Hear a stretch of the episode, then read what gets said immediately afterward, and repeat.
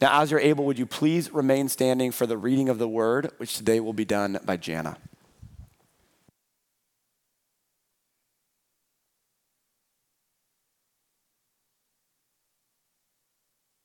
Jonah 1 4 through 17. Then the Lord sent a great wind on the sea, and such a violent storm arose that the ship threatened to break up. All the sailors were afraid, and each cried out to his own God. And they threw the cargo into the sea to lighten the ship.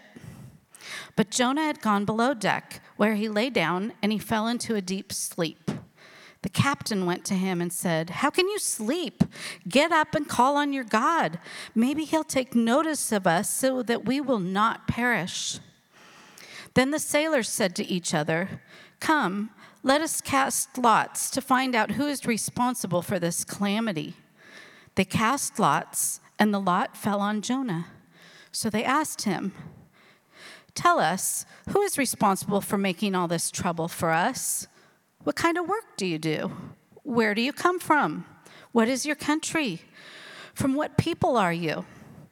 He answered, I am a Hebrew, and I worship the Lord, the God of heaven, who made the sea and the dry land. This terrified them, and they asked, What have you done? They knew he was running away from the Lord because he'd already told them so. The sea was getting rougher and rougher, so they asked him, What should we do to make the sea calm down for us? Pick me up and throw me into the sea, he replied, and it will become calm.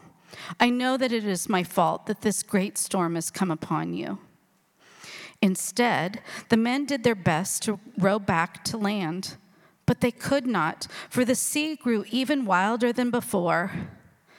Then they cried out to the Lord, Please, Lord, do not let us die for taking this man's life. Do not hold us accountable for killing an innocent man.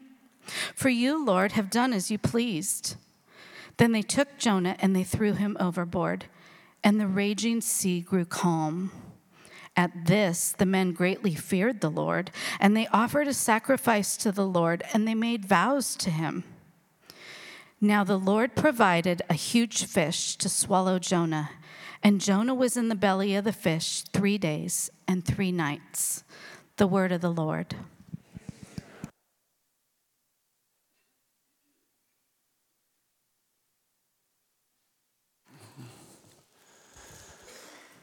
Well, good morning.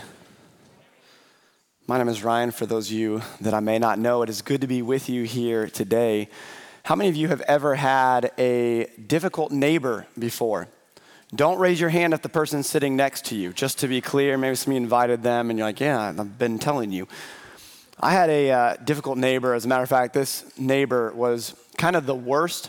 Um, they there, there was all sorts of things. I'll uh, share a few of them right? Like first of all their, their house just smelled like substances that my family didn't participate in so that was just kind of a little bit frustrating.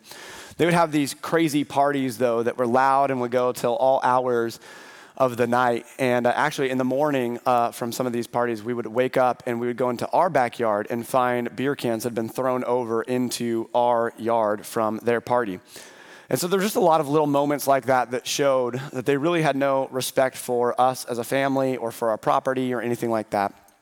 Well, it wasn't just the way they treated our family, though. This is just kind of who this person was. They actually found out from some other people talking to them that this person was sort of just a shady business person who was a salesman that just kind of bullied people into buying things to get what he wanted from them. Uh, there was even a point where I guess there was an embezzlement charge against him at one point, and so just some, some crazy things. Not a good person. And at these, these parties and these gatherings he would have, I mean, it was filled with people that were a lot like him and, and people you could just, you just knew it just wasn't a place that you wanted to be. So one time I was just feeling really frustrated about this whole thing, and I was talking to a mentor of mine who's a pastor that lives out of town. And was just kind of sharing about what was going on and who this person was, and uh, more just venting than anything else. And he said, Well, I'm actually going to be in town in a couple weeks, and over the weekend, maybe we can get some time together and, and talk about this and talk about how you can move forward. And I thought, Great, that'd be, that'd be amazing. And so the, the weekend comes and we had made plans, and he calls me in the morning and says, Hey, you know what? Actually, sorry, uh, something came up. I can't be there. We'll just talk on the phone in a week or two. I said, That's fine. Like, we can talk then. Um, and, and, that night, there was actually a, a party at my neighbor's house. And so, again, I'm just feeling frustrated. It was like, man, I really could have used that mentor talk so I know how to move forward with this. And, and I start hearing the voices in some of the conversation, and I start realizing that I actually recognize one of the voices.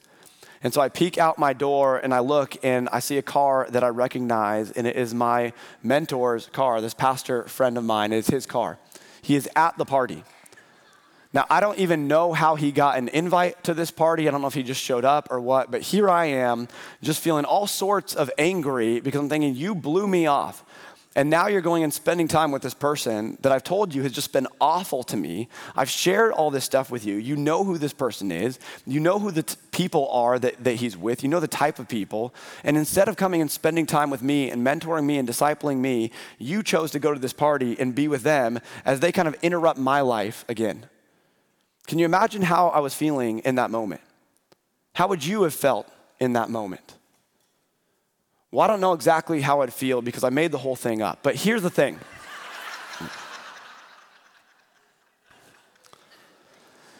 Well, this didn't necessarily happen to me. 2,000 years ago, it did something very similar, did happen to some church people at that time.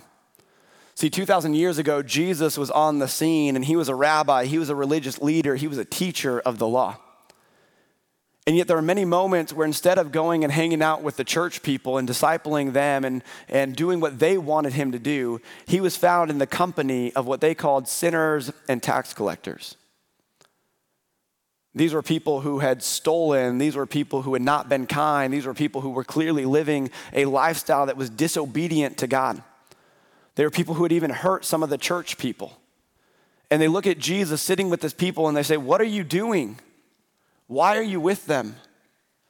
Now, if you have a Bible, turn to Luke chapter 15 because this is one of those moments where this experience is happening with Jesus and the religious people. And it's so easy to look at this and so many times in church because we know what the right answer is. We look and, and we see the way that people are responding to Jesus. We think, of course, Jesus should have been with the, the sinners and the tax collectors. Of course, that's where he should have been. But really, if you started feeling a little bit offended that my pastor friend, my imaginary pastor friend, was hanging out with my imaginary neighbor, then maybe you understand where the religious people were at, how they were feeling in this moment. And so they asked Jesus, How can you be sitting with these sinners and tax collectors? And Jesus tells these three stories, these three parables to them. And so it says in Luke 15, verses 3 through 7, then Jesus told them this parable Suppose one of you has a hundred sheep and loses one of them. Doesn't he leave the 99 in the open country and go after the lost sheep until he finds it? And when he finds it, he joyfully puts it on his shoulders and goes home. Then he calls his friends and neighbors together and says, Rejoice with me. I have found my lost sheep. I tell you that in the same way, there will be more rejoicing in heaven over one sinner who repents than over 99 righteous persons who do not need to repent. One of the things that we need to acknowledge in this passage is that very last verse, where it says there's more rejoicing over one sinner who repents than over 99 righteous persons who do not need to repent. One of the reasons that that is true is because those 99 people don't actually exist. There is no one who goes through life with no need to repent. The Bible is clear that all have sinned and fall short of the glory of God. And so it tells us that we all have this sin problem. And what Jesus is doing is he's reminding the church people, he's reminding his followers that you were once lost. Maybe now you're found, but that happened because Jesus pursued you, because he went after you because he cared about you. And it's a reminder to us, the church people, the ones who have put our trust in Jesus, to remember that we were once lost and pursued. And so when we look at the outside world and we see people who are lost and broken and sinful, we should be reminded that we were there once too. And if God had a heart for us and He cared about us, He cares about them as well. And I wanted to start from this place because it becomes so easy to come to church week in and week out, and we start to see transformation in our own life.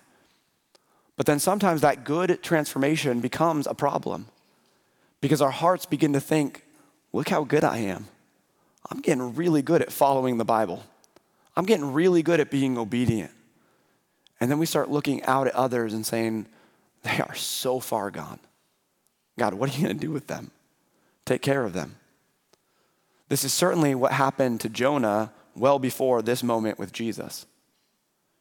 If you remember, we talked in week one about Jonah. He had a mission to go to Nineveh and to preach the gospel, to preach about God. But instead, he got distracted. Nineveh was too difficult. Tarshish was calling, and he ran the opposite direction as far away from Nineveh as he could possibly go. And we talked about how we have a mission from God to go and make disciples. And at all times, in all places, with all people, we are called to be disciple makers, to do the work of evangelism, to do the work of discipleship, leading people to Jesus. And yet sometimes we get distracted because the mission's too hard. We don't want to go there, we don't want to do it. Or there's these other things that pull us away, that pull us in the wrong direction. And so we want to avoid some of the mistakes that Jonah made. Jonah is currently on a boat running away from God. And here's what happens in verse 4 of chapter 1. Jonah chapter 1, verse 4 says this Then the Lord sent a great wind on the sea, and such a violent storm arose that the ship threatened to break up. All the sailors were afraid, and each cried out to his own God. And they threw the cargo into the sea to lighten the ship. But Jonah had gone below deck, where he lay down and fell into a deep sleep. And so Jonah is headed down a path that is not where God wants him to go. He is actually headed down a path that is going to lead to his own destruction. But he's also on a path that is ignoring others and that is putting others in danger. He's not going and doing what he's supposed to do with the Ninevites. And even right now, in front of him, there's an opportunity to be a witness to some sailors, and he is ignoring that again. And so God sends this storm to wake Jonah up. And what we need to acknowledge is that sometimes God will use a storm to get us on the right path. Sometimes God will use a storm to get us on the right path. Now, that may be that we were far from God, and God wants to bring us into relationship with Him. And so He's going to use a storm to turn our hearts around and turn our hearts back to Him. It might mean that we are like Jonah that while we've put our trust in God, may we have a salvation relationship with God, we're not living the life that He's called us to live. And Jesus said, I came to give you life and life to the full, but the only way you can do that is if you live the way God has called you to live. And so maybe there's this moment where God's saying, You're not living in your purpose. You're not living in the plan I have for you. And God wants that for you. And so He might send a storm to get you back on the right path in that way as well. We see storms as these bad, negative things, and they're challenging, they're hard, they're difficult. But sometimes, if we can take the 30,000 foot view, if we can step back, or maybe we look back on a time of storm in our life, we can see, yeah, God sent that storm actually to put me on the right path, to get me back towards Him. And this is what God was doing with Jonah. And yet, Jonah decides to ignore God's plan. It actually tells us that he goes below the deck and falls asleep. And this isn't just a restless nap They've taken a, quick little break from what's going on in the world. No, in the midst of chaos, Jonah is in a deep sleep. Like the boat is about to break apart. The wind and waves are so great. This boat has to be rocking and shaking. People are probably screaming and yelling. And Jonah is in a deep sleep. He is so committed to his disobedience that he has completely shut the world out. And here's this moment where God allowed him to get on the boat because God said, Jonah, I'm still going to get you to Nineveh. But you know what? In the meantime, how about, how about I ease you into it? I'll use you to be a witness to some people who are kind of neutral. They're not as morally corrupt as the Ninevites are. They're some sailors, people you just don't know. You just happen to interact with them, you just happen to run across their path. And Jonah says, No, I don't want to do that. And I want us to know today that God can build his kingdom on his own. He is powerful enough, he is strong enough to do that. He can build his kingdom on his own, but he invites us to be a part of it. God is inviting us to be a part of building his kingdom here in Carmichael, here right now in 2024, here on earth as it is in heaven. That's an invitation that we get. Now, there's a, a negative way to look at this and a positive way to look at this. And so let's start with the negative. The negative is this is that Jonah is ignoring a real need of people around him.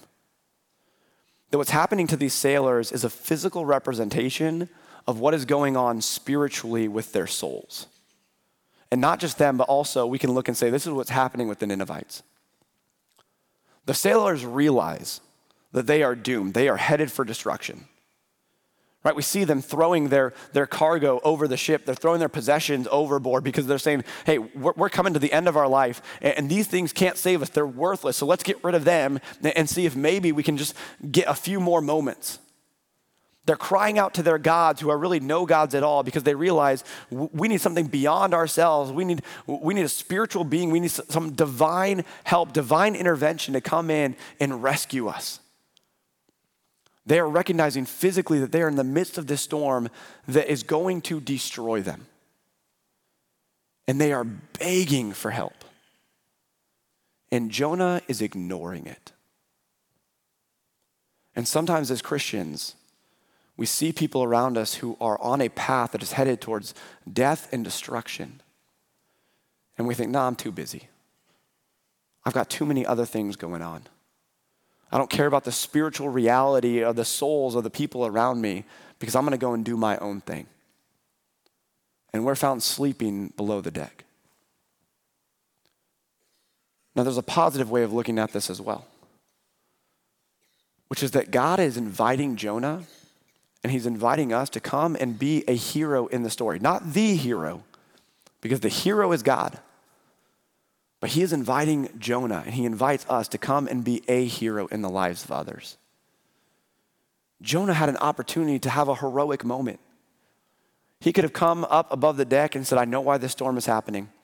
And what I need you to do is, I need you to turn around, head back to Joppa so that I can go to Nineveh and while we're heading back to Joppa so that I can go to Nineveh, let me tell you about the one true God. But instead, Jonah sleeps below the deck. And so we have an opportunity to offer life or death to those around us. And what I mean by that is that there are times as Christians where we claim to represent Christ, and yet we live in such a way that is pushing others away. Jonah's life, his disobedience to God, was actually causing harm upon those around him. And when we are disobedient to God's call to demonstrate love to God and to demonstrate love to others, we might push others away and bring storms upon their life as well. And so if I come and I tell everyone, hey, I'm a follower of Christ, and yet what I do is I go around and I gossip and I slander and I'm cruel to people, that's not a good witness. You know that I've read that at restaurants that like that that restaurant workers, I'm not sure that this is true today, I hope it's different, but this was a few years ago. I read something that said restaurant workers hate working Sundays because the church crowd is actually the worst crowd that they get. They tip the least, they're the rudest, and they're just not a good representation of Christ. That's crazy. Like when we walk out these doors, like it takes less than like an hour for us to get to lunch and be rude to the waiter and, and forget that we're supposed to be representations of God's love. And when we fail to love God, to love others the way we have called to do, it brings storms into people's life. But the flip side of that is that if we do what God has called us to do, we can be a light, we can be a witness, we can help to rescue these people. God invites us into the process of building his kingdom. We get to come along and join him in that. What a treasure, what a privilege that is. But Jonah, he had other plans. So the storm didn't get Jonah's attention. It did get the sailors' attention, and they're thinking, hey, this guy needs to wake up and figure something out. And so it tells us in verse 6 that the captain went to, went to him and said, How can you sleep? Get up and call on your God. Maybe he will take notice of us so that we will not perish. Then the sailors said to each other, Come, let us cast lots to find out who is responsible for this calamity. They cast lots, and the lot fell on Jonah.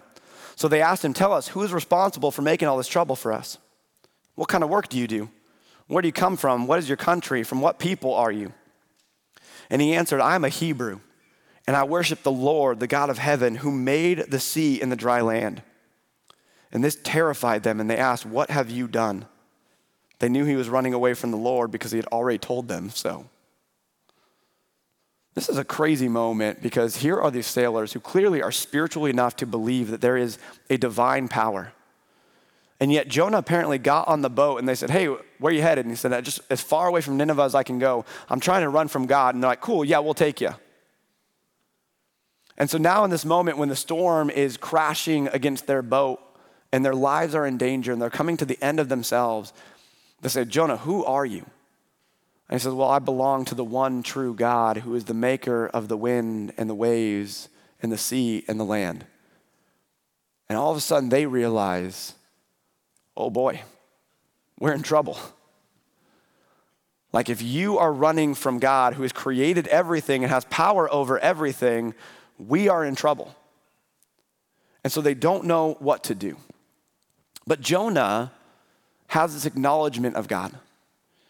Right? He said, I am a Hebrew and I worship the Lord, the God of heaven, who made the sea and the dry land. Jonah knows some things about God, but his actions have shown that he doesn't really know God.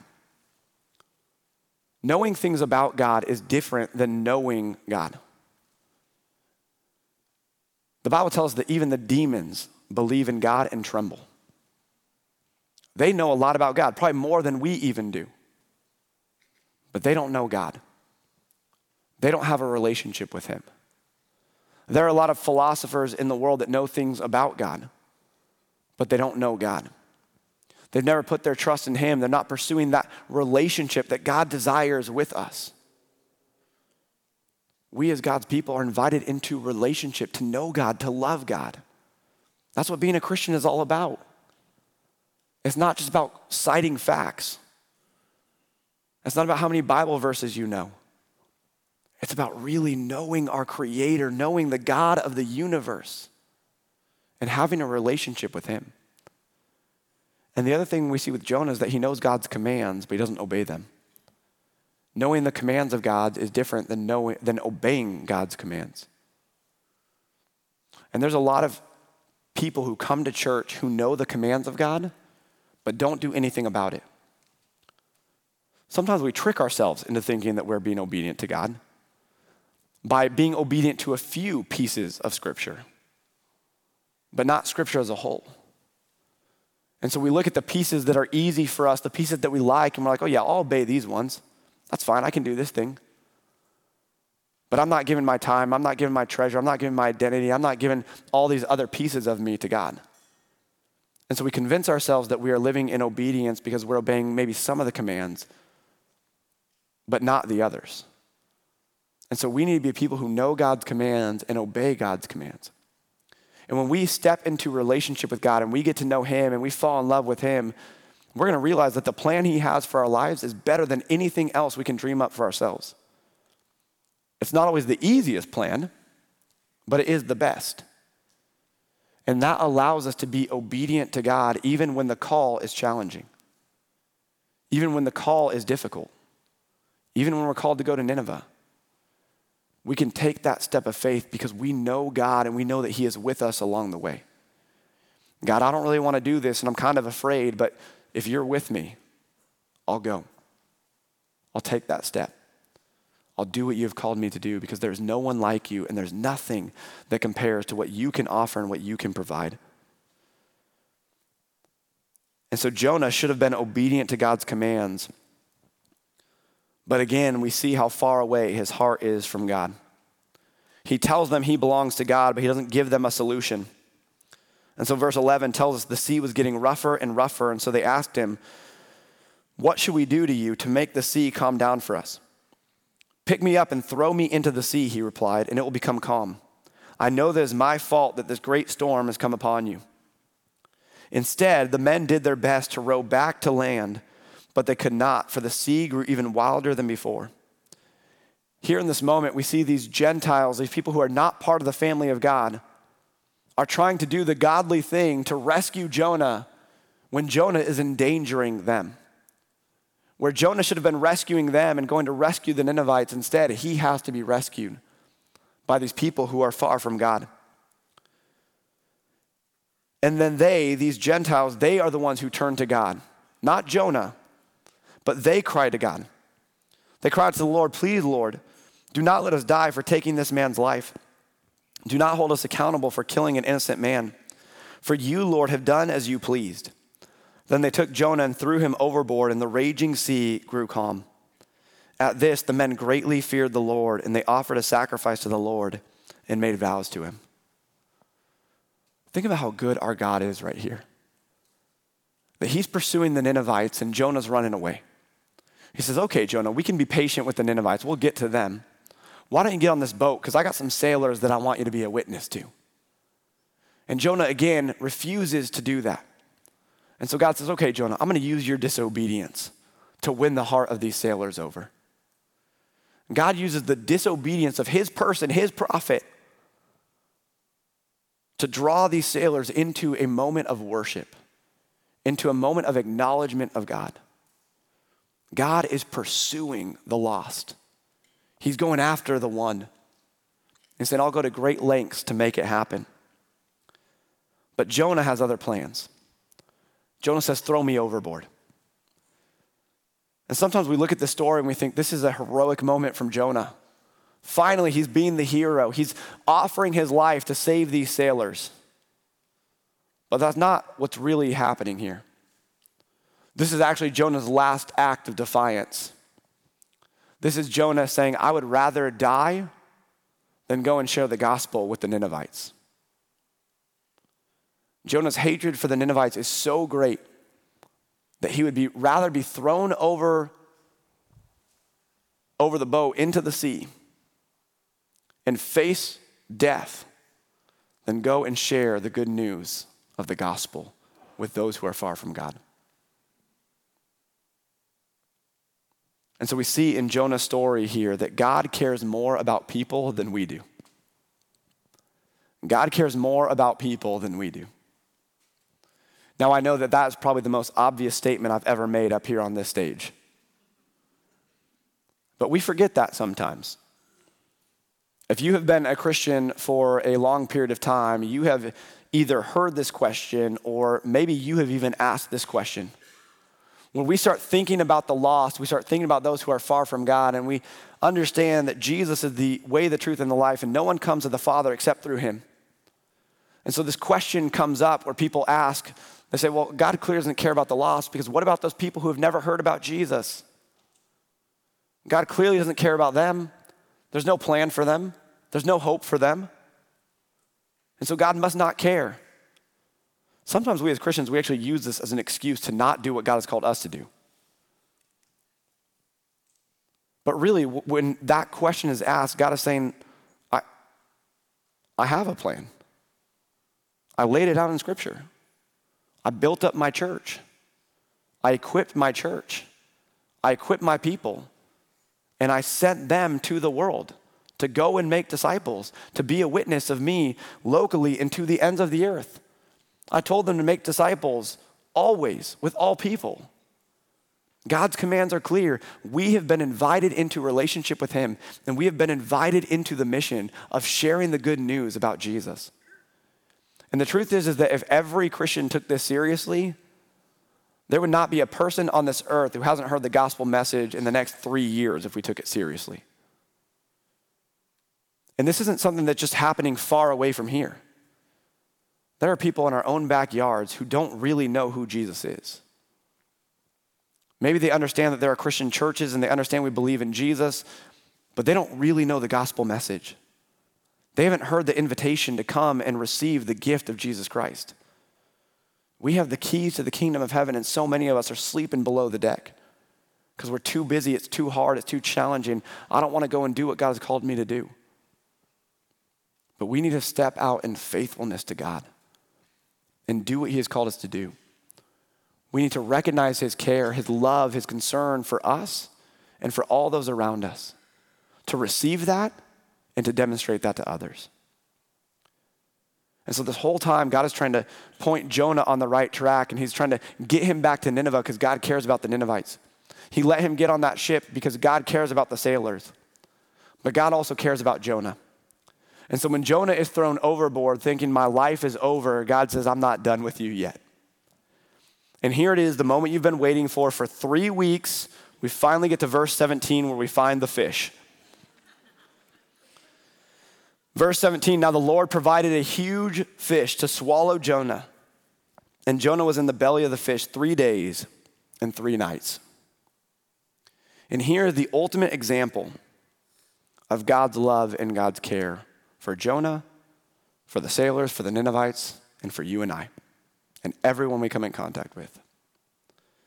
God is pursuing Jonah this whole time. Jonah had the history of God, Jonah had God's word given to him. Jonah had the storm, Jonah had the sailors, and finally, Jonah got a fish to point him in the right direction. God is demonstrating his care for Jonah. But in all of this, he's demonstrating his care and concern for the lost, for the one. See, Jesus actually points back to this moment and says, You want a sign that I'm from God? Here's the sign. It's the sign of Jonah. That Jonah was in the belly of a fish for three days, and the Son of Man will be in the, ground for three days, dead and buried before he will rise again. But here's the difference Jonah sacrificed his life to run away from the lost. Jesus sacrificed his life to pursue the lost and welcome the lost into relationship with him. And if you have ever had a moment where you felt like you weren't good enough, like you didn't deserve it, remember Jonah. Remember the way God pursued him all the great lengths he went to to say, Jonah, I want you and I want your heart and I want you in relationship with me. Remember Jonah's story because it shows us Christ's story. That God so loved the world that he gave his one and only Son, that whoever believes in him shall not perish but have eternal life. Jonah was constantly pushing people away, running from the heart of God, running from the mission but Jesus came to reconcile the lost, to save the broken, to save sinners like me and you, and all those in our areas of influence. And now he is inviting us, church, into relationship with him and into mission with him to go and make disciples, to go and share the good news. And so let's be God's people who are obedient to his command, who know him, who love him and who demonstrate his love to others. Let's go and make disciples and be the church that God has called us to be. Let's pray.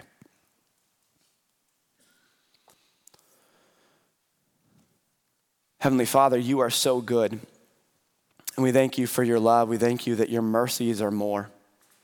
More than our sin, than our circumstances, than our brokenness. They're new every day. God, your mercy has allowed us to step into relationship with you. God, your mercy is demonstrated in the way that you pursue us. When we were lost, you came after us.